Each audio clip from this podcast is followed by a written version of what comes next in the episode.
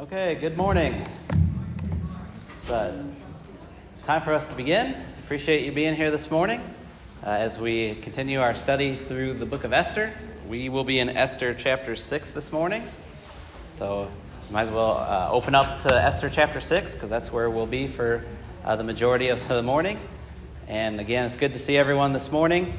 Uh, we have just kind of, by way of review, just kind of catch us up where we uh. Actually, this morning's lesson is going to be a, a, little different because Esther, who of course is our main character, uh, she's not going to be in this chapter. So, uh, but we're going to see again the, the actions between uh, this man Mordecai and this other man Haman. Uh, but just again to catch us up where we were, uh, of course, Esther was, you know, that, that decree went out to the whole land, of course, that by Haman, who got the king's permission to have all of the Jews, again, killed, annihilated, destroyed. And that, of course, word gets to Mordecai. Mordecai is, of course, grieving because of that. And, uh, but he uses Esther, who is now the queen, right? Uh, you know, how, how ironic is that, that the queen of the entire, you know, nation is a Jew, uh, Esther, and Mordecai, of course, remember he kind of gives her that pep speech, that, that pump, pump her up speech to listen, you know, it, it, maybe, you know, just maybe, perhaps you are where you're at for a reason, right? Uh, that you are queen and that uh, it's you, you have the responsibility to save your people. And so she's, of course, nervous about this, right? Because uh, you can't just walk into a king's a court, or at least this king's court, without being invited. And so, if you're not going to be invited, uh, you're going to have to hope that he extends the scepter, because if he doesn't, uh, then you're dead. You know, and so she's of course worried about that. And uh, but he, she does. She gets the courage. She goes in there, and uh, we see that interaction between her and the king. Right? Uh, she requests that I've got this banquet I want you to come, and I want Haman to come. Now, of course, we talked about this last week, right? Uh, Esther, being the prudent woman she was, uh, she has a plan. And uh, she's not, you know, again, like kind of what I mentioned earlier, shooting from the hip. You know, she's got a plan. She's going to see this plan uh, to put to action. And so she has this banquet prepared for the two of them. And the king's curious, wasn't he? Uh, he was asking, you know, what's, what's the big deal? You know, why did you come to me? Why did you, why do you want to speak to me? And, uh, and Esther said, well, I'm not going to tell you now, but I'm going to have another banquet tomorrow, uh, and I want you both to return, and then I'll let you know. And so we know that at the end of that story uh, last week that uh, Haman left. Remember, his pride is, you know, through the roof uh, because he is the only person in the kingdom that's allowed to be at this banquet uh, with the king and queen. But then there's Mordecai, right? There's Mordecai again. And what is Mordecai not doing? He's not bowing down. Uh, he's still, he's not bowing down. And so Haman, uh, he was enraged. Now, he didn't burst out on the scene there, but we said, it said that he went home to his wife and his friends, and they counseled him. And remember, what, what did they tell him to do? Yeah, they told him to told him to build the gallows, right? Go to the king, ask permission to have uh, Ham, or have Mordecai executed on the gallows, and so that's where we left off last week. And the gallows are prepared, and so you know we're going to see in this chapter, chapter six. Again, Esther's not really mentioned uh, at all, but you know this is again, it's one of those providential chapters. Uh, it's just amazing the, of all of the you know, the dominoes that are uh, taking place in this chapter in order for the things to work. And again, we've talked about providence uh, really uh, a lot through the book of Ruth and through uh, Esther, how God is providing for the people. And uh, again, this, this is just another one of these chapters that's going to lay claim to this. Right? Some might, some might look at these chapters and be like, you know, these are just a bunch of coincidences. You know, that, that uh, these things are happening, that you know she was chosen as queen, or that uh, Mordecai happened to be present when those two guards of the king were plotting to, um, to uh, you know, take over, or at least to assassinate the king, right? Some people might think, uh, you know, those were just simply coincidences, right? That they were at the right place at the right time. But um, I think you and I kind of see God's fingerprints on these, don't we? And so, again, we're going to see that uh, again here um, in, in a moment. But let me ask you you know, I, I mentioned that we were going to talk about this at some point in, in these lessons, but, you know, where have you seen providence in your life? I mean, does anyone want to give an example of, you know, where they've seen God's providence? And again, it's something that we can't necessarily say for sure, because even the Apostle Paul said in the book of Philemon, you know, perhaps, you know, God meant to do it this way. Um, but there are things in our lives where, you know, we could say after the fact, it really felt like God was involved. You know, that I was there at that time. Does anyone have any examples they want to share? Do I have to give mine first? Well, I, am not going to go into too much detail, but you know, I just look back at my life, right? Um, of a, a, boy growing up in Michigan meeting a girl growing up in Kansas. You know, a girl who was a member of the church, right? And I knew nothing about religion, uh, nothing about anything when it came to the Bible. And, you know, how our paths cross, I don't know. You know, someone might say it was just simply a coincidence, right? Uh, but for her to leave Kansas, been there, what, 17 years? to go to Tennessee for a year, and then to Michigan, and then us being in the same classroom together. Uh, coincidence, or was that God's providence? Is that God putting someone in my path that, um, you know, that, that, that was going to, you know, teach me the gospel? Uh, I think God's fingerprints were all over that. I can't know for sure, right? Because the scriptures aren't going to tell me that. But eh, I feel like the Apostle Paul, perhaps, you know, that was the reason why.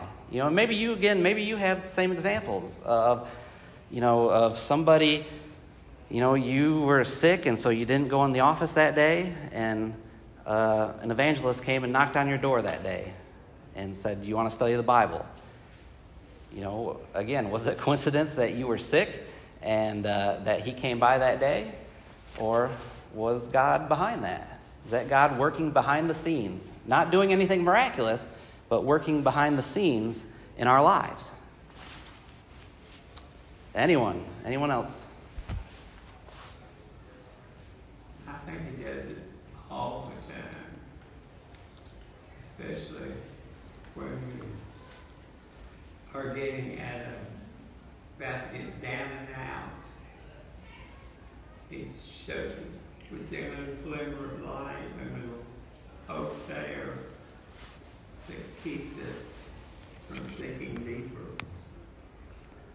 God causes all things to work for good to those who love Him. Right, Romans eight twenty eight. I know I've quoted that quite a bit, but um, yeah. So uh, we're going to see that here in a moment as we begin reading through chapter 6, because I think you're going to see some more providential aspects of this story. So let's, let's jump in. Well, before we do that, uh, you know, this, this um, lesson today is not only about providence, so there's other things I think we can learn as well.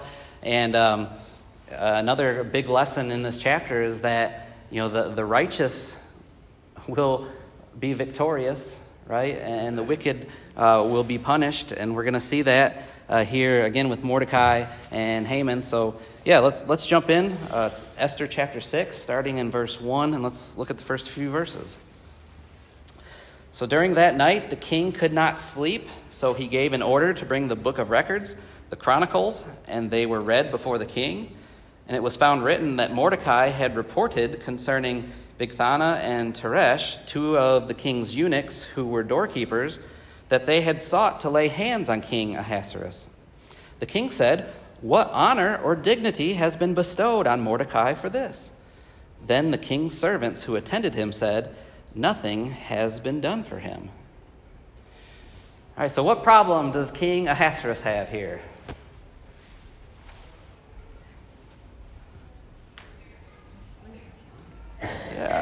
He can't sleep, can he? Uh, does anyone else have that problem? Does anyone else deal with insom- insomnia?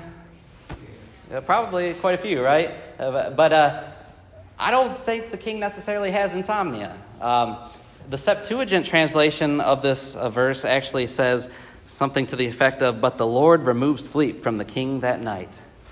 So I think that the Jews uh, actually believed that you know something was going on here. It wasn't just a coincidence that he couldn't sleep that night, but that God was again providentially working uh, in the king's life, and he, for whatever reason, wasn't able to sleep. And so, what did the king command to be done?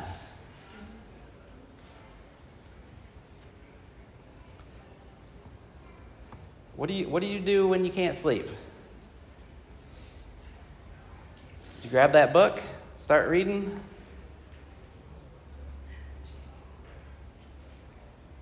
Yeah, that's exactly what he does, right? He, he, he, he's not going to read the book, but he's going to have his uh, he's going to have his servants do that, right? Read to me, and, and what does he choose? Um, something that doesn't sound too thrilling, right? Uh, read to me the, the chronicles uh, of the king, the book of records. Uh, you know, it doesn't sound like too thrilling a reading. Uh, but, uh, but, anyways, that's what they're going to read to him, hopefully to get him to fall asleep. And again, you know, it's difficult to attribute this anything other than the working of God, right? Uh, his, his sleeplessness. Um, uh, in verse 2, uh, what passage did he happen to read about?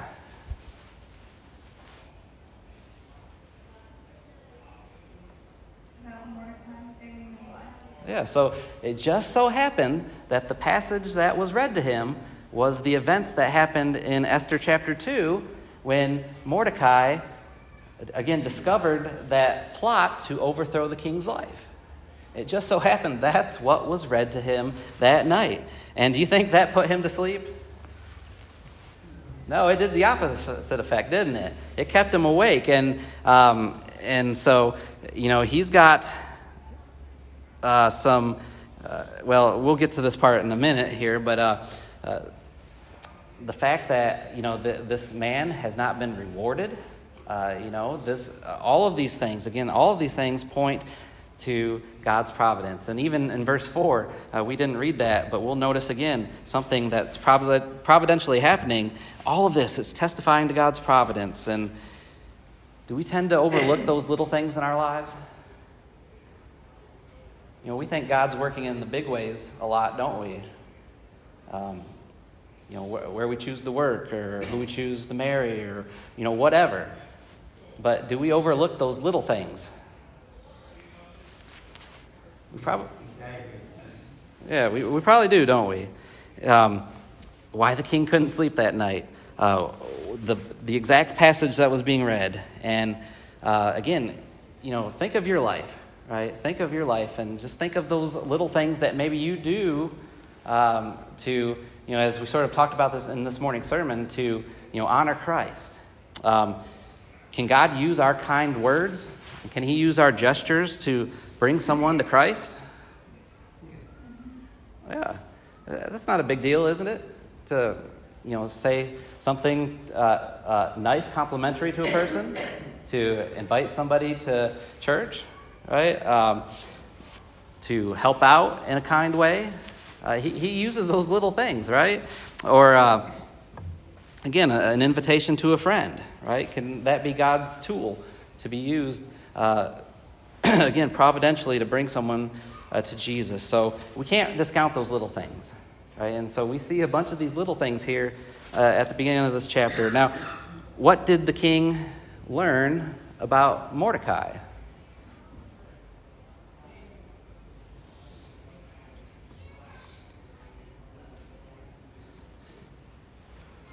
Well, he learned that Mordecai saved his life, didn't he?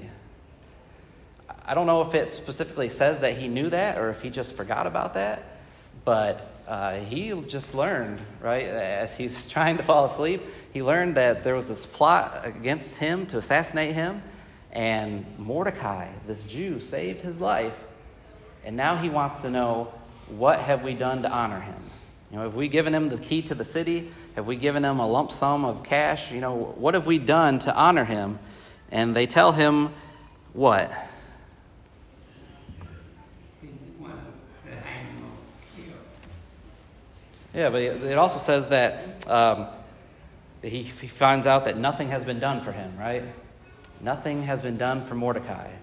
And so the king wants to rectify this. You know, this is kind of a positive aspect of this king, isn't it? You know, we've seen a lot of negative, but uh, here is a person who um, wants to thank an individual. And do we, again, you know, we could ask this question again, you know, do we forget to show kindness to others?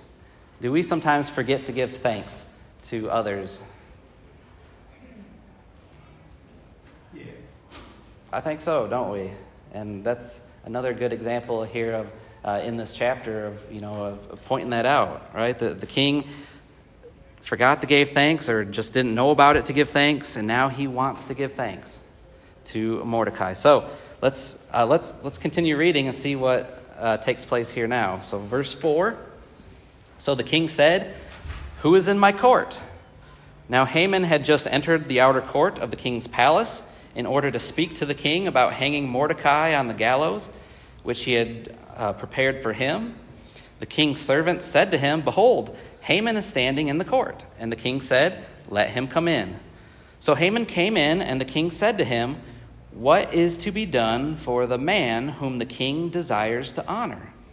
And Haman said to himself, Whom would the king desire to honor more than me? Then Haman said to the king, For the man whom the king desires to honor, let him bring a royal robe which the king has worn, and the horse on which the king had ridden, and on whose head a royal crown has been placed. And let the robe and the horse be handed over to one of the king's most noble princes, and let them array the man whom the king desires to honor and lead him on horseback through the city square, and proclaim before him, Thus it shall be done to the man who the king desires to honor. Okay, so uh, hopefully you see the, the irony that's going on here, uh, right, in this chapter. It's almost, uh, you know, it puts a smile on your face, hopefully, uh, that as, we, as we read through there. But uh, this king, this king is commonly asking for advice. And again, here's some more advice he's wanting to know. What, what can I do for this individual? Now, uh, it just so happens that Haman's in their court. And again, is this a coincidence that Haman is the one that's going to be asked for this uh, advice? I don't think so. Uh, if you remember last week's chapter, uh, they told Haman, right, they told Haman to go to the king early in the morning and remember and to give him those plans about having Mordecai hung on the gallows. Right? So uh, it doesn't surprise us here that Haman is there first thing in the morning right? Probably wants first in line to get to the king and, and to request this, but the king has something other to do, something more pressing. And so he asks him, you know, what, what do we do? Um, what shall be done for this man whom the king delights to honor? Now, who does Haman think he's referring to? Himself, doesn't he? Uh, that, that's, that's Haman, right? The, prideful man, uh, the arrogant man that he was. You know, he thinks the king wants to honor him. He thinks the king is uh, kind of asking him, you, you, know, don't you do that sometimes maybe to somebody? You know, you're trying to find out, you know, maybe what they would like for a birthday present or something, and you'd say, you know, hey, what's the coolest thing out there? What, what could I get so and so? But you're really trying to find out for them.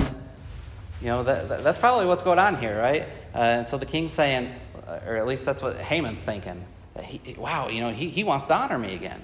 And so he gives him that list, doesn't he? Listen, th- this is what you should do, right? Give him a robe that's worn by the king. Uh, give him uh, the king's horse with all the royal um, crest and all of that emblazoned on it.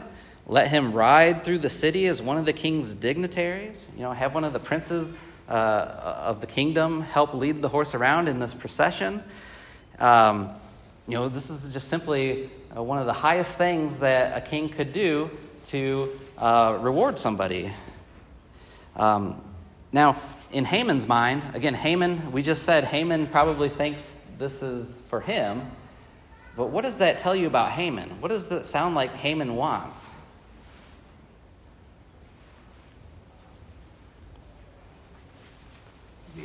set ahead of other people. In front of other people. Okay, yeah. What about like all the, you know, all of the attire that he's asking for um, to be placed on this person to be rewarded? I mean, it's, seen by the public. Yeah, to be seen by the public, you know, wearing a royal garb, right? And so it kind of almost seems like Haman is, uh, you know, he's wanting to be um, uh, displayed as the king himself. You know, uh, I want to wear the robe that the king would have worn. I want to ride his horse. I want to be paraded around and uh, shown through town. And, and, and again, the king says there at the end, Thus shall it be done to the man who the king delights to honor. And again, Haman, you know, at this point, he thinks it's him. And again, I'm sure his pride is going through the roof. And, uh, and so. Like the king has made a point of not to reveal the name. Yeah. So, so speaking about that point, you know, how dangerous is vanity and pride? Is this something that we need to guard against? Yes. Yeah. Would somebody read Proverbs 27, verse 2 for us? Uh, if, you, if you can get there, Proverbs 27, verse 2. But yeah, I mean, this chapter, uh, especially, uh, uh, I think another great point is, you know, we need to guard against uh, that, right, uh, of vanity and pride. But let, let's see what Proverbs 27, verse 2 says. Let another praise you and not your own mouth, a stranger and not your own lips. Okay, let, a, let another praise you and, and not your own mouth. Right? Uh, the wisdom of Solomon. Right? Um, such a, a great verse when it comes to that because, uh, again, we need to make sure that we are not uh, prideful individuals like Haman because what happens to prideful individuals? They typically fall, don't they? And they typically fall hard, and we're going to see that with Haman. And of course, we, we know that our Savior, you know, he, he taught that um, throughout the gospel accounts. If anyone desires to be first, what does he need to be? Last, right? And so, um, you know, again, here's, a, here's an account in the Old Testament uh, of someone who desires to be first, and you know, at the end of the day, he's gonna he's gonna be last. Uh, not the tar- not the type of last that Jesus is teaching here, but um, James chapter four verse ten, humility is rewarded with um, being exalted by God. Right? God does the exalt the exalting, and so um, we ought not to exalt our own selves, as Proverbs 27, verse 2 says. So uh, let's, let's finish this chapter. Uh, and again, uh, notice here what's about to take place. So, uh, uh, Esther 6, verse 10. Uh, then the king said to Haman, Take quickly the robes and the horse as you have said, and do so for Mordecai the Jew who is sitting at the king's gate. Do not fall short in anything of all that you have said. So Haman took the robe and the horse and arrayed Mordecai, led him on horseback through the city square, and proclaimed before him, Thus it shall be done to the man whom the king desires to honor. And then Mordecai returned to the king's gate. But Haman hurried home, mourning, with his head covered. And Haman recounted to Zeresh his wife and all his friends everything that has happened to him. Then his wise men and Zeresh his wife said to him, If Mordecai, before whom you have begun to fall, is of Jewish origin, you will not overcome him, but will surely fall before him. While they were still talking with him, the king's eunuchs arrived and hastily brought Haman to the banquet which Esther had prepared. So, can you imagine, uh, I guess, Haman's disappointment right now as we just read there, verse 10 of the king now laying out who that person actually is that he wants to honor? Again, Haman's up here.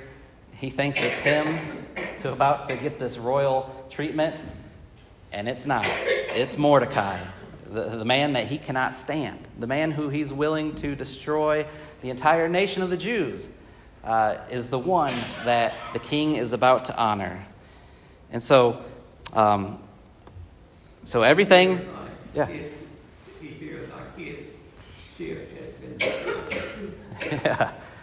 Yeah. We'll get that get there in a minute, but what's it say? He goes home and uh, he's I mean, he's not in good shape, right? And so um, so yeah, so Mordecai gets everything. He gets that full treatment. He gets the horse, he gets the robe, he gets paraded around town. And uh, you know, I don't think King the King Ahasuerus um, is aware of Haman's hatred for the Jews or Haman's hatred for Mordecai. But I think the people in the city were. And I think, you know, this is going to be I mean, how is, how is Haman going to take this? Uh, parading Mordecai around. It's going to be humiliating, isn't it? Um, Probably makes, make you furious. yeah, but yeah, all those people who have saw him, you know, get upset because Mordecai wouldn't bow down to him, and now Mordecai is being exalted, and he's the one uh, who's not. And so, you know, I can just imagine the people there, again, being, uh, or at least Haman being humiliated there in front of all the people. But look at verse 12 one more time. I think this is a powerful verse.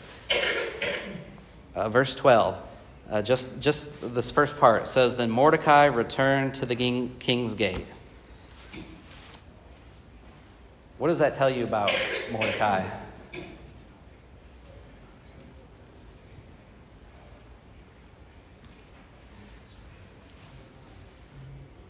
Did what the king had wanted him to. Okay, yeah. He, so he was paraded around.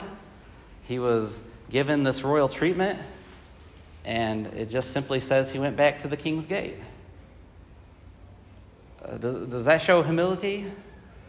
Does that show a, a person who isn't looking for his 15 minutes of fame? Right? He, he's just going back to where he ought to be. Right? And again, what a, what a, um, what an example that is, right?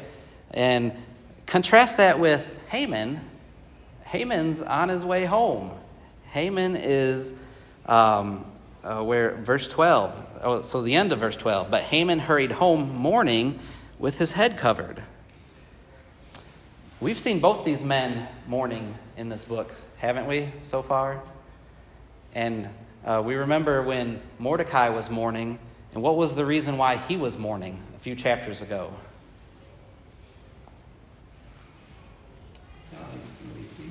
Yeah, he thought he was going to be killed, but who else? The whole nation, right? Uh, he was mourning for other people, I guess is the way I'd put it. You know, he, his mourning was selfless. Again, uh, he was uh, disturbed about what was going to happen to his people. But now you have Mordecai, or excuse me, now you have Haman mourning. And why is Haman mourning? Jealousy? Um, pride. pride, humiliation. Right? This isn't a selfless mourning. This is a selfish mourning, isn't it? Uh, and so you can contrast these two individuals, uh, Mordecai and Haman. Again, the, the type of individual they were. Uh, we, we see two accounts of them both mourning, uh, but one was doing it because of the potential destruction of the Jewish people, and the other one was because, you know, because he was humiliated, right? And uh, again, you see the pride goes before the, the fall, right? The, the prideful fall hard. And so, again, how we deal with praise is important. Um, uh, a good, another good example. Again, put yourself in that position. The king has just honored you, or you know, um, the king has just honored you, right? And you get done with that procession. Uh, you know, how might you react if you saw, you know, Haman standing next to you?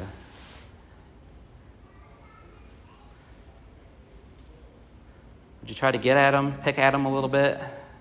You know, hey, hey, look what I'm wearing. Um, you know, you should be bowing down to me now. You know, I think maybe sometimes we might feel that way, right? Uh, that when we're in sort of that similar situation. Um, we don't need to show it. Oh, absolutely not. Right. And that's why that's why Mordecai is such a great example, isn't he? Because it says simply he went back to the king's gate. Uh, he didn't go out and throw a celebration. He didn't, you know, plaster everything on Facebook and say, you know, hey, look what I what look how the king just honored me and you know, I want to see all them likes and stuff like that, but he just simply went back to what he was doing at the king's gate. And so, again, uh, what, a, what a great example for us. Um, so, uh, verse, uh, so, verse 13 so Haman went back to his wife and to his friends. Remember last chapter, he did the same thing, and how, and they gave him some advice, didn't they? Uh, they gave him some helpful advice. They, they told him some things that he ought to do. But this time around, it's not so positive, is it? Uh, what, was that question that they asked him?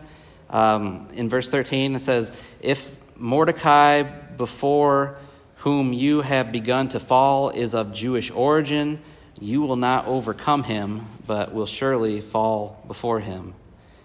Uh, that's not comforting, is it? Uh, to get that reaction from your wife and, and friends that, listen, if, if this man was a Jew and the king just honored him to the highest degree that he could, and you're the one that's responsible for having all the Jews exterminated, this isn't going to be good for you, Haman. And so, again, you can see the irony here in this chapter as, you know, the two of them are kind of switching spots here. And, uh, and then in verse 14, again, you know, this is just, it's just amazing in this chapter that while all of that's taking place, you know, who arrives to get Haman? Yeah, the king's eunuchs. Uh, they come to get Haman and rush him away because it's time for that banquet, right? That, that's about to take place. And so um, we've seen Haman throughout this chapter, uh, sort of this, you know, this skilled manipulator of the king, uh, and you know, controlling other people's lives, and now he's not in control of his own life. And so uh, when we get to uh, the next chapter, you know, obviously we're going to uh, see, you know, what's about to take place. But um, just kind of the overall theme of this chapter, you know, God protects his people, doesn't he? Uh, he protects his people. Um, I heard a preacher the other night was talking about how, um, you know, he, he had just baptized a young boy, and the boy said, you know, hey, I want to study with you. And so the preacher said, well, what do you want to study? And he said, the book of Revelation. And the preacher kind of thought, you know, that, that that's kind of odd. Uh, you know, you want to you want to study Revelation, the first thing, uh, becoming Christian. But he said, okay, go home and read it, and uh, in a couple of weeks we'll study it together. And those couple of weeks went by, and he says to the boy when he sees him, Okay, what did you learn? And the boy says, We win. You know, that's, that's what Revelation is about. The, that whole book is that Christians win, uh, God's people win at the end. Uh, Parker loves watching these old basketball games from like the 80s and 90s. Uh, he's been watching a lot of Chicago Bulls, um, Michael Jordan games, and you know I, I watched those games live when I was a kid his age. I know how those games are going to end, you know. Um, and he does too because he's watched them over and over again. And that's the same thing for the Christian, right? We understand how it ends. We know how this is going to end, that God is going to win, uh, that, the, that evil is going to not win, right? And so uh, here's another great lesson from this chapter here that uh, you, Haman seems like he's got everything in his power uh, that he that you know he's going to win. Uh, he's going to destroy the Jews, uh, but by the end of this chapter, he's down, right? And now Mordecai's up, and so um, it's a powerful chapter as we study that. And so. Uh, appreciate everyone being here this morning. We will be in chapter 7 and then in the beginning of chapter 8 next week. Because chapter 7, I believe, is only uh, 10 verses, so we'll jump into 8 as well. Uh, but I appreciate this uh, study. And then, Brother Jason, you got a closing prayer for us? Let's story